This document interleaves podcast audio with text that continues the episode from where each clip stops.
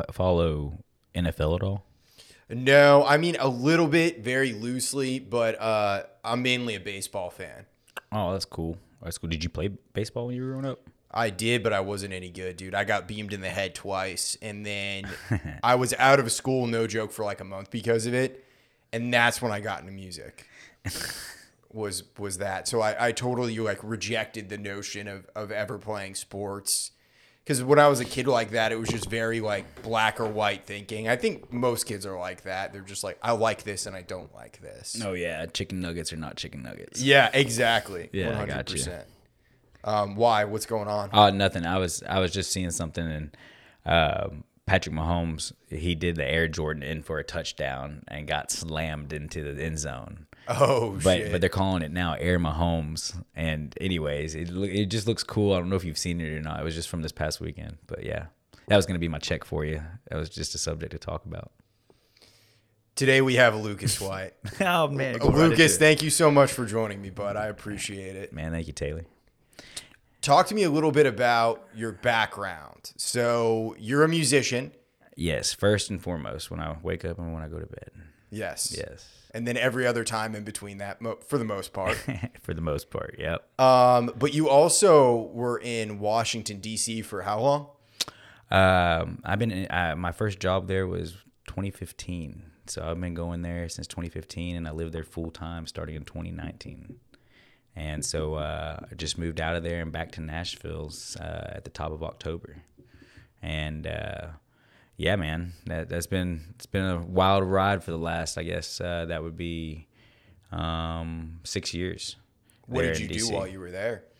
Um, well, first off, uh, you can't go to the capital and not just love everything that's there. You know, you know. I think I think stepping back a little bit more. I mean, you know, I was a musician doing doing the thing. You know. Yeah, living in Nashville before. Yeah, going to college in Middle Tennessee State University, and um, I had had the unique opportunity to to be with some great musicians growing up. Um, everybody, pretty much anybody that I was hanging around was way better than me, um, and I would go around strutting my stuff, you know, away from those circles.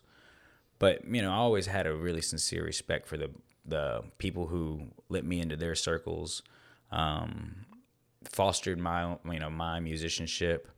Um, but I, you know, I'm not a creator. You know, I'm not a as far as like song or lyrics wise. You know, I, I just I'm not my brain's not geared that way. So uh, you know, I had a chance to work a little bit with the Zac Brown band, who you know they write their own stuff. They have their own intellectual property.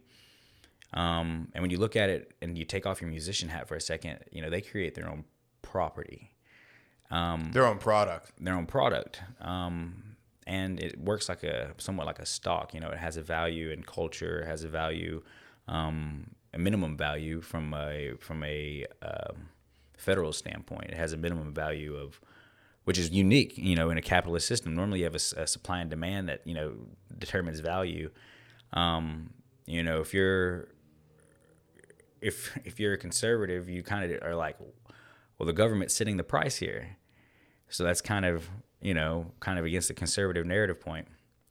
But anyways, moving back, that it was concern it was concerning to me, you know, how does a musician make money? You know, how does how do my friends that I'm around, how how do we make money? We've all been so idealistic that, you know, all we've done is learn how to rip on an instrument playing bluegrass that we didn't understand anything else. The business side of it. Yeah, and I'm lucky. I, you know, I grew up. I grew up with a family. You know, they had their own family business, and so you know, uh, at a dinner table, you know, talking about uh, operations, things that have to be done tomorrow.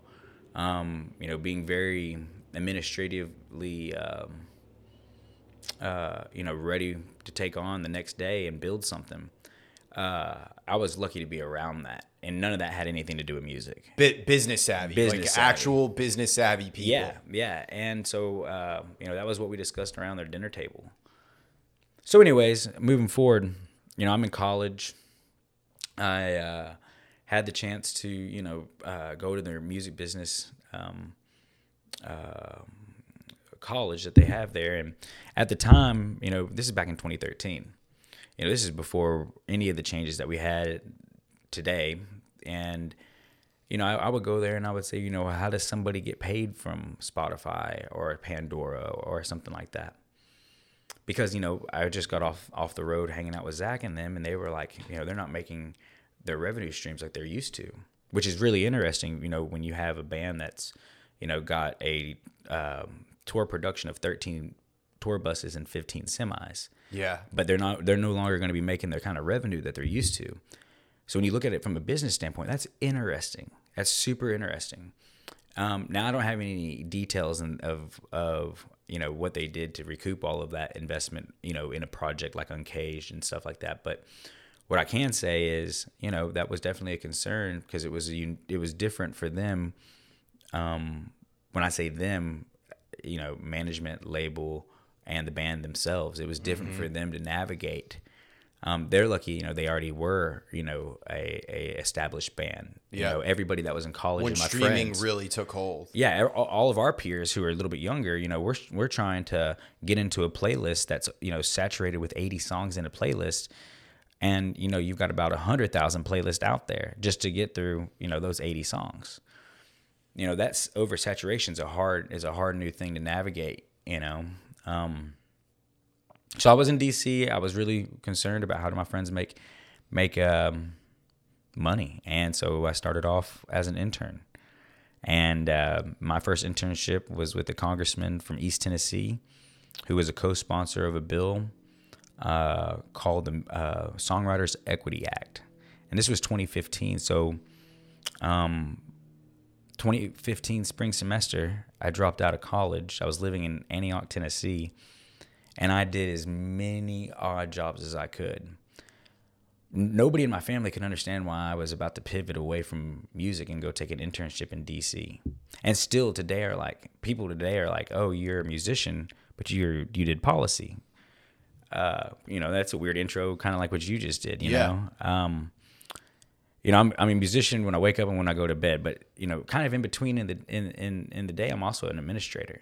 You're, you have a great business mind. Yeah, and and I well, thank you. And I but I think it's more of just um for one thing, our generation gets to determine what the solution is digitally moving forward in human history. So first off, Interesting. That's Yeah. one thing to think about. After we've determined, like when I say our generation, like you know, there's judges involved in this. There, there are calls to action from songwriters, you know, to Congress that are like, hey, you know, you know, this isn't working out this, you know, this way. Kind of like how we have um, streaming services now by law they're required to pay. There were those call to actions to Congress, and back to the 2015, the Songwriters Equity Act. Those were things that you know nobody could understand. For me, it just naturally interested. It was an interest to me. Um, like yeah, I could do the gig. I could I could go and learn any kind of song I needed to learn to play the Broadway stuff, to play covers. Um, I could sit with you know a band that was like the Zac Brown band who were writing their own stuff, and you know fill in all the gaps that were needed to be filled in there. I'm not a creator though. My value is my added value is being able to show up and do the gig, do it well, and I do have an administrative sense now. And um, back then, I didn't realize that though. You know, I, I just realized it was a natural curiosity. So I had a friend who was a uh, who's a banjo player, and that's how I know him. And he was an uh, uh, Apache helicopter fighter, and uh, Oh shit. Uh, the Pentagon had him uh, go to get his business, uh, his MBA. Well, after his MBA, they realized he was a smart dude, so he came back to the uh, to DC, and he ended up doing liaison work for the Army. Um, so he interfaced between the Army and Congress. So he calls me sometime between Thanksgiving and Christmas of 2014. He calls me and he says, "Hey, man." What you doing? And I was like, man, I'm doing the college thing. You know, he goes, you looking for internships yet? And I said, no. He says, well, you should really think about taking a summer internship. I can get you a summer internship here in Congress. And he started it off like that. And at first, I was like, no. Part of me was so musician, it was almost anarchist musician. Yeah, I, I totally know what you mean. You know what I mean? And I was I was very much I was very much fuck the man. yeah.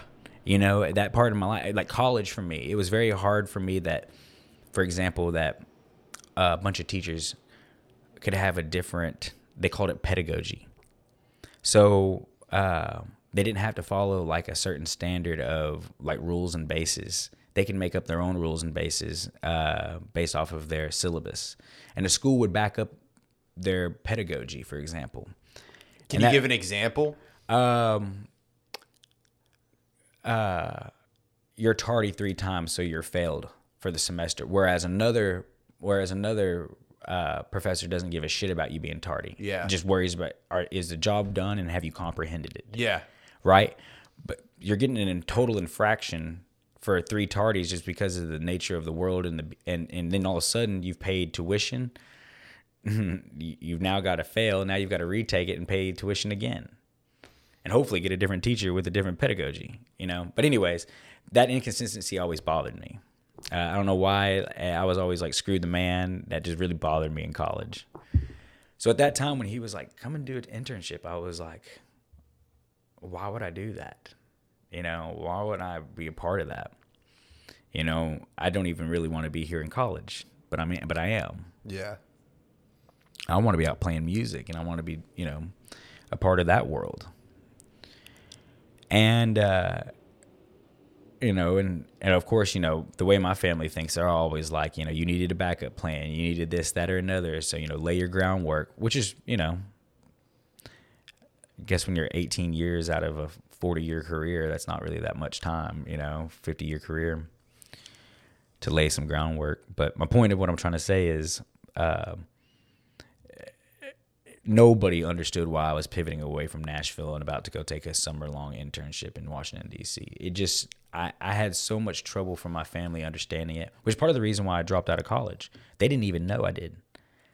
I told them I was going to college, but I was just taking job any job I could take, you know, gig wise, um, because it was going to cost a lot to go live in Washington D.C. for the summer. And I'm lucky that my friend who I'm talking about, I got to live with him for free for that summer.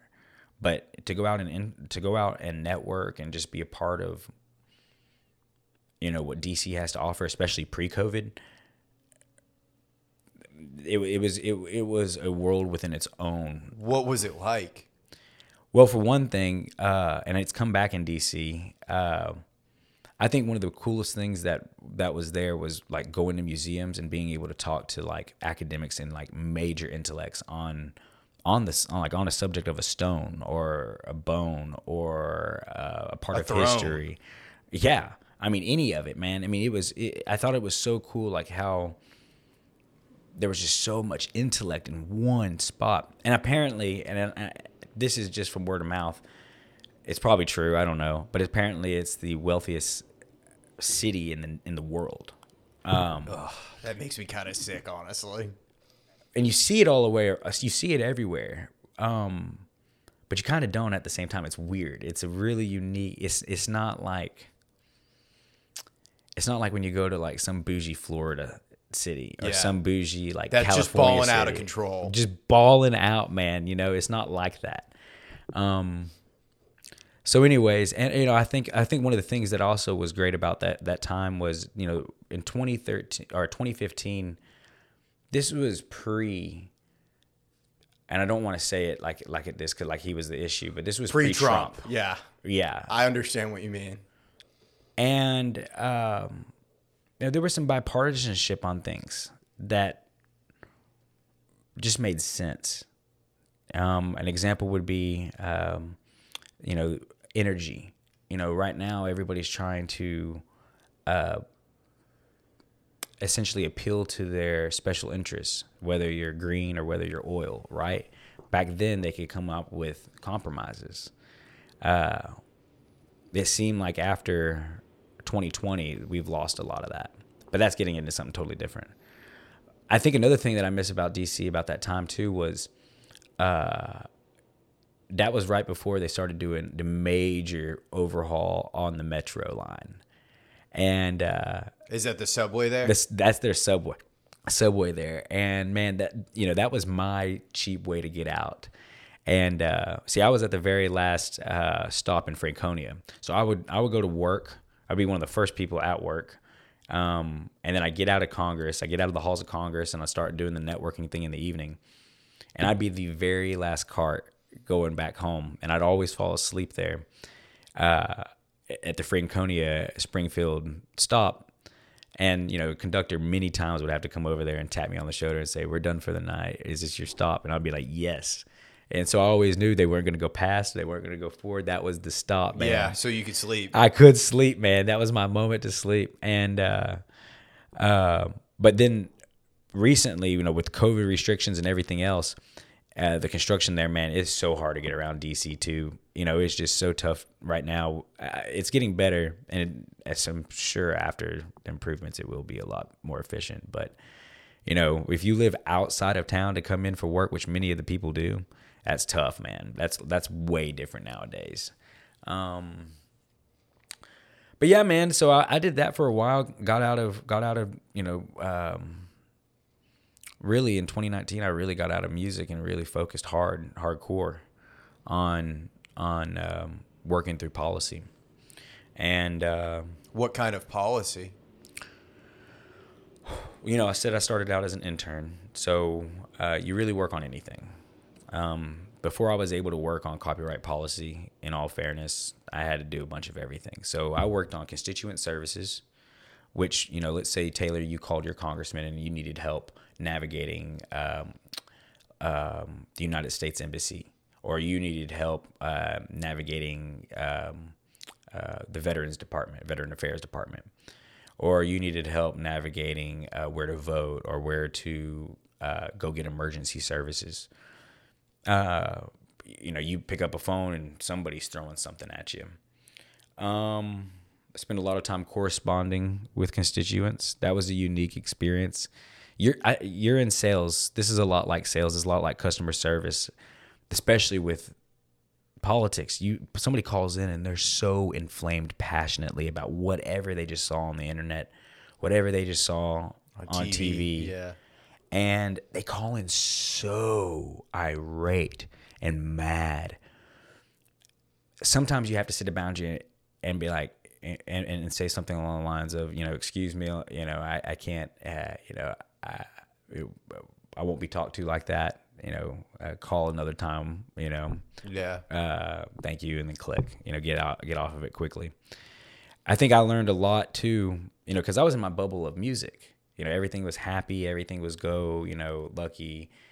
You know, this very you know progressive mindset all with all the people I'm around. The other thing that you realize about the type of musicians I was around, um, you know, a lot of times they had a really cushion, you know, cushiony family, you know, that that allowed them to, you know, go to a great school to learn more about music on their instrument or whatever. Um, uh,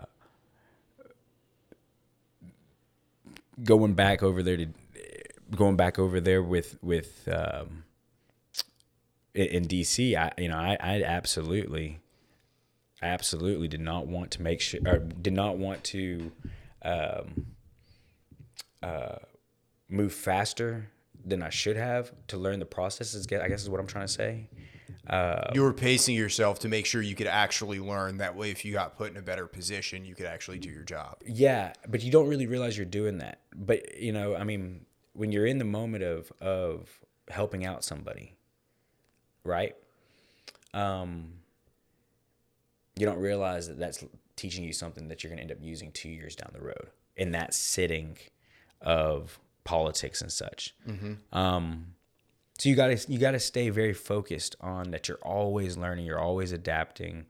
Um, and hell, you know, uh, that's the other thing too. I might have talked to this person at a fundraiser, an event, or on the phone, and then all of a sudden, two years later, that person expects for you to know them. Yeah.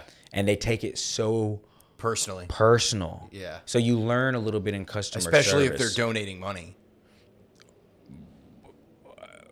Yes, but specifically for me, specifically for me, I I wasn't getting their vote. Yeah. I was hired. I was hired in a federal standpoint by for the, to work for the state. So I could understand being raised by my grandparents, just the old school nature of that. If you if you if I put you in the office, you work for me from a voter standpoint. Yeah, that's how it should be. And that's how it should be. And so you kind of do have to take a little shit because they are your boss. Yeah. Right. anyways, but you don't realize how you're gonna learn how much that's gonna pave the way that you learn something. Um, then I got to work on you know really unique um, communication stuff. When when Trump got into office, man, uh, you know, Republicans had power. Republicans still didn't really know what they were going to do. Paul Ryan was, you know, Paul Ryan. You know, they call them rhinos, a Republican in name only. Yep. Uh, The Mitt Romneys. yeah, man. He, I mean, they got they got a lot of. Well, Mitt Romney wasn't there yet, but you know, Paul Ryan got a lot of hell. You know, he was a Speaker of the House at the time. Uh, that was a very interesting time to be there. You know, this was this was when you know the party should have been united, but they couldn't get themselves together. Then two years went around, and then all of a sudden, Democrats had power, and then in the House, Senate had uh, the Republicans. So now you've got a split system where this is the beauty of it. The Democrats could could introduce something in the House, but as soon as it got over to the to to the Senate, then the House and all those those members of Congress could then go back to their districts and say, Republicans killed that good policy. When that when their piece of policy would have a good headline on it, but then would have all these other agenda items that had nothing to do with, uh, let's say, uh, music. They would also want to um fund uh, the energy department. They would also want to fund things like this. That That's this, the, you know. the pork barrels that they talk about, right? Yeah, Yeah. but but it but but it becomes more of a communications thing than it does anything, right? If you're in that time, right before, right before 2020, this is 2018 to 2020. Democrats send send a piece of bill over over to the Senate, and it says you know um, a pro-choice bill, and you know everybody knows that Republicans aren't going to be you know pro-choice. But the point of what I'm trying to say is, you know they go over and it's not just about pro-choice. They've got all these other things on it, but of course they're they're going to milk. They're going to They're masking it. they're milking Yeah. that and and they use that as a communication tactic it goes both ways but it was definitely heavily heavily used and that's why it was really hard to see from eight, 2018 to now it's really hard to see anything coming from the democrats house of representatives that was actually positive you know we don't see we don't see you know specifically you and me young men in America, it's hard for us to have a savings. You know, uh, I probably have a little bit more vices than you. Um, you know, with all the different things that I go around and do uh, in music. Well, I guess what I mean more by that is just by late night shenanigans, hanging out, playing Yeah. music, and going out to eat, going out to eat and chilling with buddies. You know, you're you're you're sitting there in your sales job a little bit more disciplined than I am. Is my point Yeah.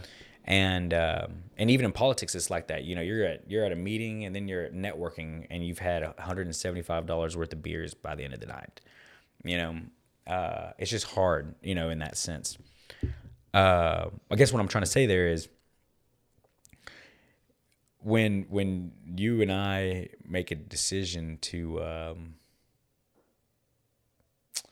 you know uh, vote like anybody else. They want it to help them, you, you know, yourself. But Yeah. they're not really thinking about the Well, group. You know what I mean. it's interesting you say that because I, I feel like in America in the modern politics, like as much as Democrats or Republicans, whoever, they, they talk about voting. And of course, Republicans are uh, you pull yourself up by the bootstraps, that whole thing. And then Democrats are like, well, we got to help people. We got to help people. We got to help people. I think that the idea of helping people from a position in politics. I'm- not I'm not being clear on this yet. I'm going to see if I can I can have a, a clear thought on this. I'm going to try and tie it together. But it's just as equally as selfish to me when you're always talking about different different kinds of people and you're like this is who we we've helped. You know what I mean? I don't know if that makes sense. I feel like it's equally as selfish in some ways. Where you're trying to get the feel good feeling and be like, "Well, look at me. Look at all of these people that I've helped." well, uh, you know, that was kind of my problem uh, growing up a little bit. I grew up going to a Catholic school, and I'm not. I mean, my Catholic school was small. If anybody heard from this, they it, you know they would know immediately who I was talking about. My point is, is uh, things that were in the Catholic Church families and stuff, they wanted you to know how philo- philanthropic they were. Yeah. How much they're helping. Yeah, man, and that to me was like, Kiss the ring. yeah, it was very uh, the piety of it Yeah. was was what was really hard for me. The attitude of it, I'm holier than thou, you know, which is kind of the same thing in politics, man. You know, rules for thee, not for me. Yeah. You know, um, the fact that the district, you know, you can go and have weed delivered to you, but most of the South and those members of Congress won't vote to, you know, pass, you know, cannabis laws, but they'll do it for themselves when they're working in in Congress. I Yeah. mean, it's just that is just Insider trading. it's, it's something similar to that. Yeah. You know, uh, what does George Carlisle say, the comedian? He says, you know, uh, there's a club and we're not a part of it. George Carlin. Carlin, Yeah. yes. He says, he says, There's a big club and you ain't in it. and you ain't in it. Yeah. Yes, man. There's a big club and you ain't in it. And that's, man, that, that just rings so true, dude. That just rings so true.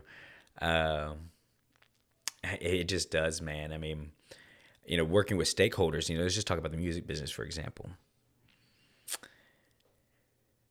Music business is very, uh, leans liberal. Let's go with that way. I haven't noticed. Um, the last piece of legislation that was passed was passed by a Republican House, Republican Senate, and a Republican president. The Democrats just had control of everything and didn't pass a single thing for any of those songwriters. But people, and I'm just going to call it out, um, uh, you've got labels you know, when I say stakeholders or you got publishers, know, they'll, they'll go give, you know, these huge donations or these songwriters, you know, will go give these huge political donations. And then, and they, you know, sometimes it's for social, social uh, justice.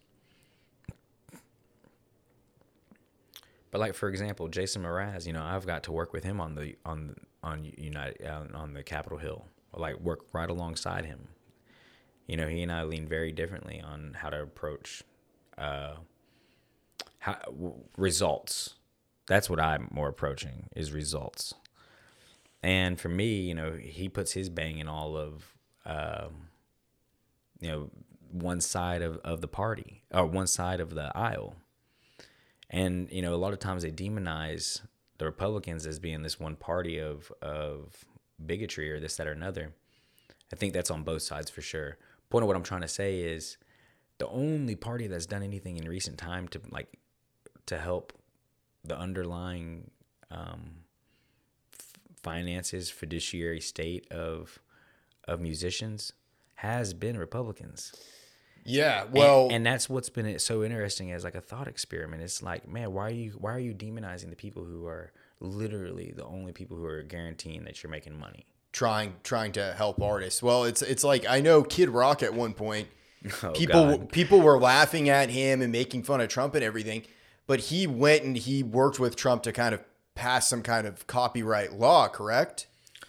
Um, you know, he probably got a lot of attention for it. No, I mean, he he he was he was just in the ear of, of the president a lot. You know, uh, I don't really know exactly what all was said. I can say from firsthand experience that it was more of uh, the National Music Publishers Association, um, Recording Industry Association of America. Um, I'm gonna toot my own horn here. I was the only musician in any working on the hill, getting a paycheck from taxpayers that was consulted almost nearly in every everything that had to do with the Music Modernization Act going through committee all the way to the president. So what's changed in recent years and what are they still trying to change? That's a great question. So I mentioned the Songwriters Equity Act earlier. That was when I went into in 2015. That ended up by 2018. That policy evolved in what was called the Music Modernization Act. And what that did is essentially said, okay, now streaming is now classified federally very similar to a mechanical license, which is if I go and buy a CD, you know, now I owe somebody nine cents, you know, per song on that CD, for example. You know, that's a federal standard right there, you know, um, all the way from its definition to its residual payout. Okay. Uh, there was nothing like that for streaming, right?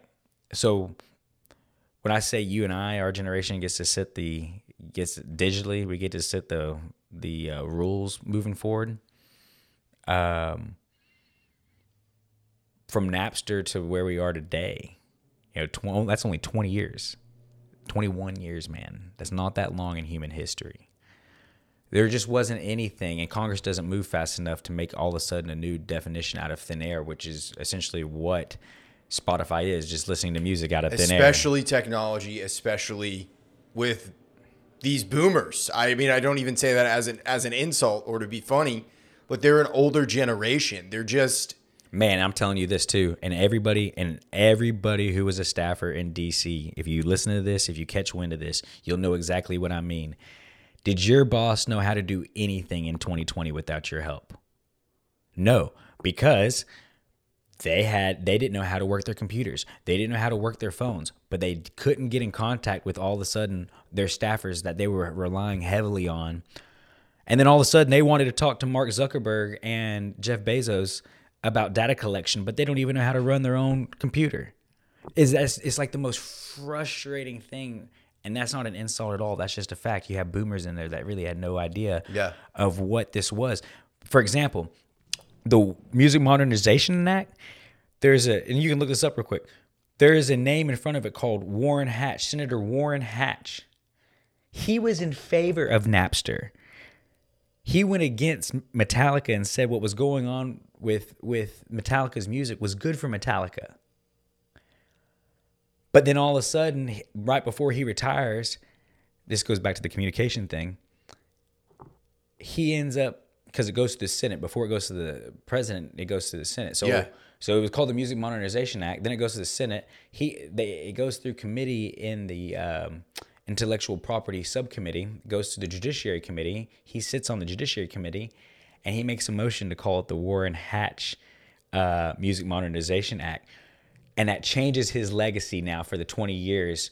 And now throughout human history of like all of a sudden he was the messiah of of of Artist, songwriters and yeah. artists, you know, digital standards well, you know, tw- you know, let's just say, okay, you live and you learn. Okay, maybe he did live and you learn, but we're talking about a guy who was eighty something years old when this policy was ran through. He had no clue how to run a damn computer. That's just the reality of what it was, and it was just Congress really kissing his butt, and and then he gets he's passed on. May he rest in peace. May all of his staffers, who, if they ever hear this, you know, know that I mean this with respect. It was literally just a legacy play.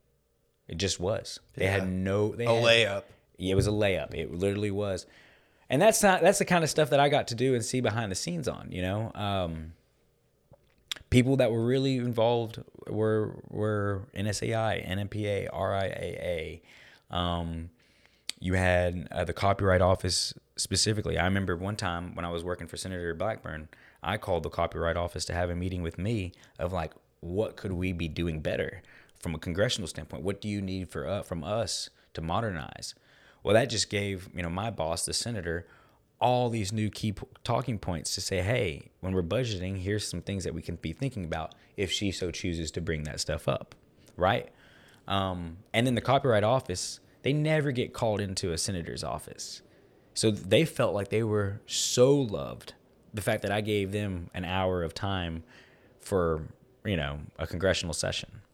It's just kind of cool, man. It's kind of unique, you know. Um, Well, kind of circling back around um, to my my question, you kind of answered what has been changing the past couple of years. What do you think the future holds in copyright policy uh, and for musicians and artists, creative types, in regards to any kind of laws protecting them? Yeah. I think the next thing is a good is a good template for um, international trade, right? For example, we have the last major trade deal was United States. Um, it was a United States, Canada, and Mexico trade deal that Trump did. Thing is, it missed a lot in there. Is that NAFTA? It it was the redrafting of NAFTA essentially. yeah. Yeah. Well, you know, uh, and it missed a little bit when it had to do with digital rights.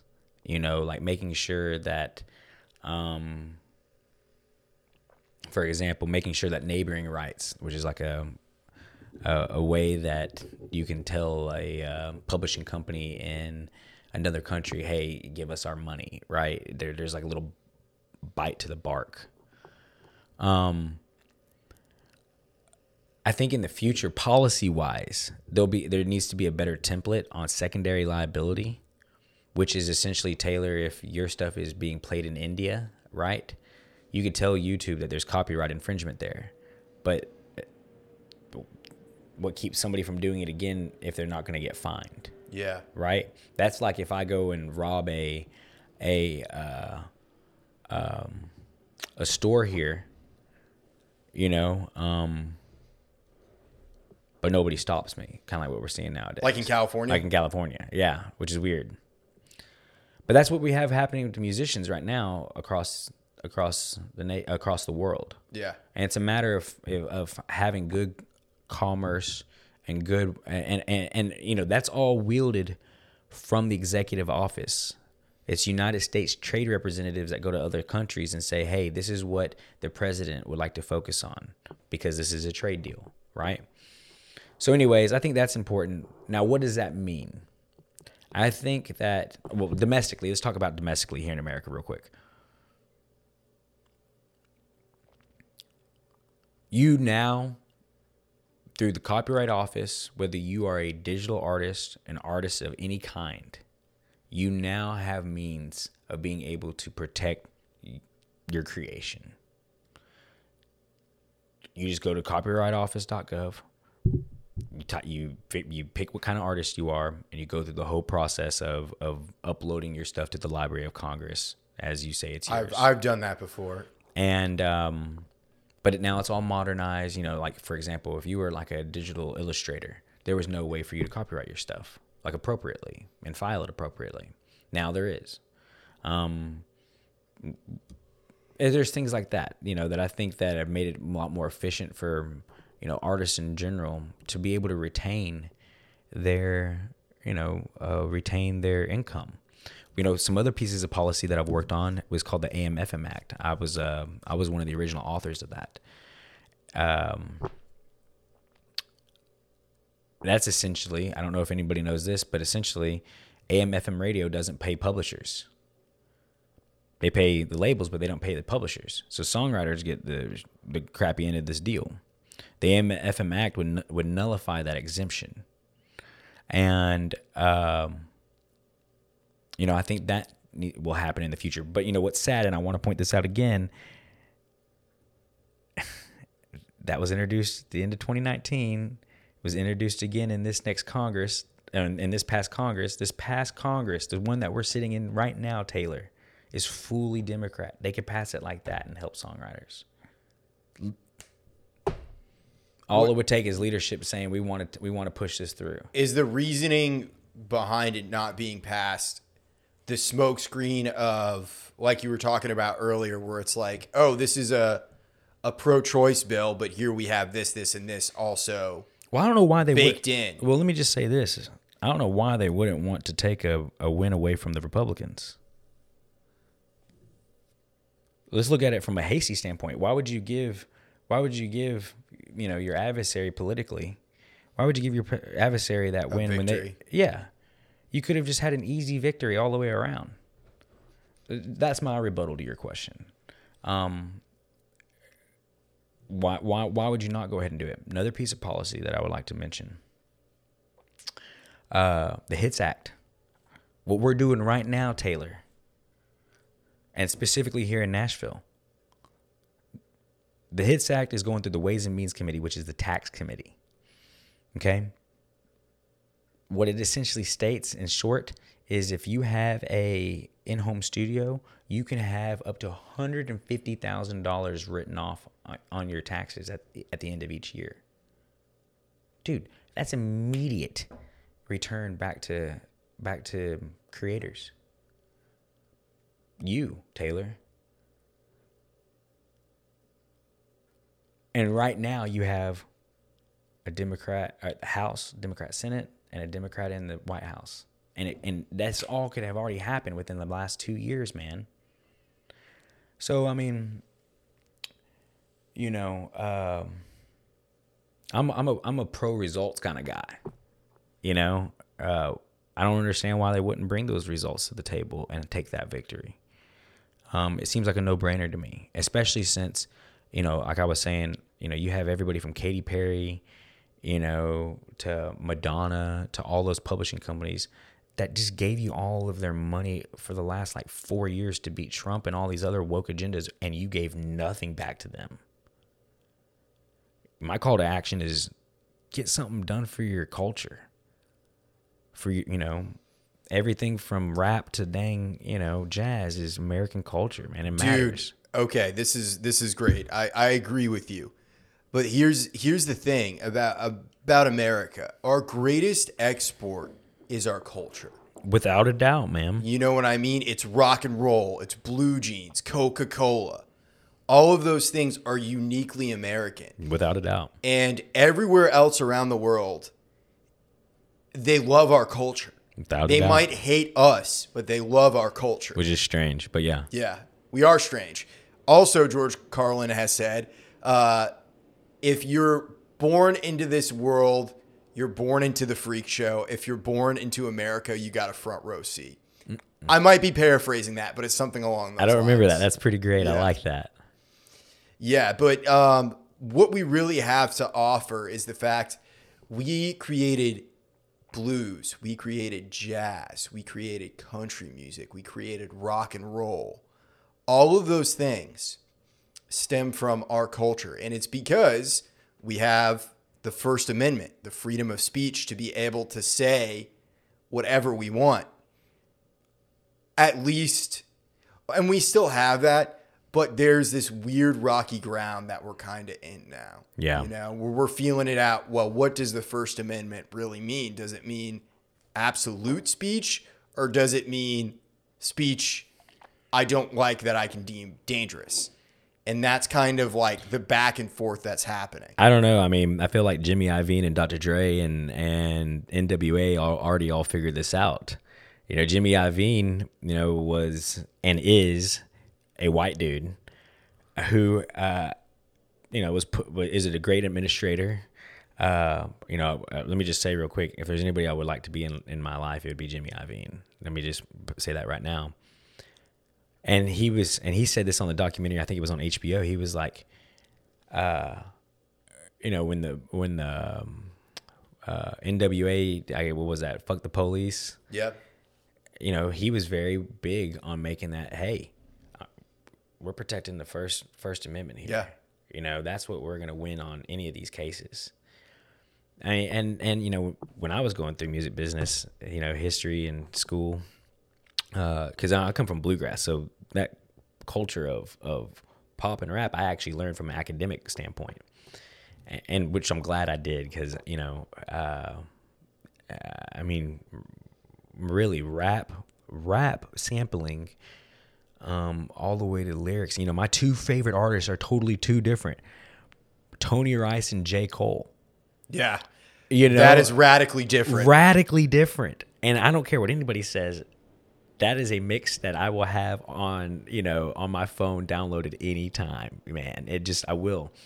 But like um you know, I mean that's kind of my point of what I'm trying to say is, you know, it, it, it is it's it's it's it's a unique conglomeration of of why are we not supporting all of that? You know, why not why not give it an easy win?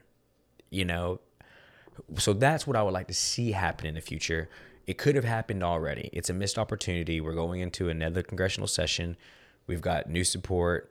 Got some of the same old, uh, some of your old same champions from the Republican Party who are still there, who will still work on it before 2024. We'll see what happens, ma'am. Um, you know, I really think that the the main thing that you know we all have to we all have to keep in mind your version of quality is your version of quality. So somebody out there is going to uh, want to receive your quality product. Another analogy is, you know, every pot uh, has a lid, you know, or every lid fits a pot. you know, there's a lid for every you know pot.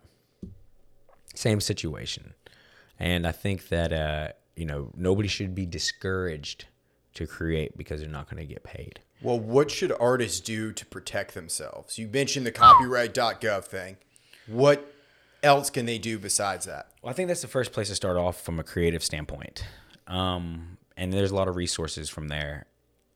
Let me just speak on what I know. Music wise, you need to get your PRO. You need to ASCAP BMI or SESAC. SESAC, you have to be invited in. Um, um, Mechanical Licensing Collective, sign up for that. Sign up What's for. Mechanical Licensing Collective? So the Mechanical Licensing Collective is how you now get paid from digital service providers, which is the Music Modernization Act, which I helped craft, which is what was Is this a, a government thing? Or It is. Okay. It is. It is a government thing, but uh, Is there a government website for that that you have to sign up me- for? mechanicallicensingcollective.org. Okay. Yep. Um, you have to sign up for it, and that's how you get your money from Pandora, you know, YouTube, YouTube, Spotify, Spotify, Apple Music. Apple Music, yeah, all your streaming platforms, uh, Xfinity Music, you know, um, Deezer, you know, any of those things, Alexa. That's how you're now getting paid from those things. Um, for music, those would be your places to start. Oh, uh, Sound Exchange, make sure you do that because that's your Sirius XM.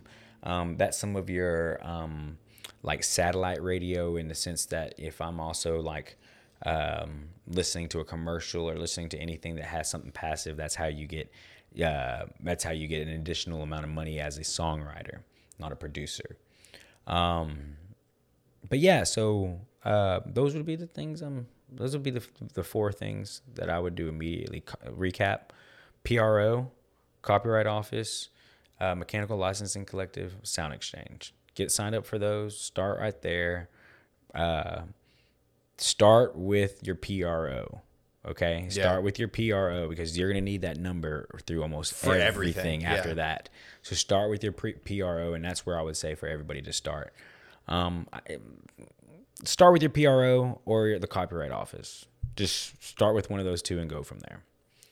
Um, that would be my suggestion, and then uh, just keep working on your your version of quality. You know, do not be discouraged. You know, I uh, don't go out uh, and play music and late at night, always expecting to get paid. I do it because I love it. You know. It's always nice when you get paid, and it's always nice when you get a free meal.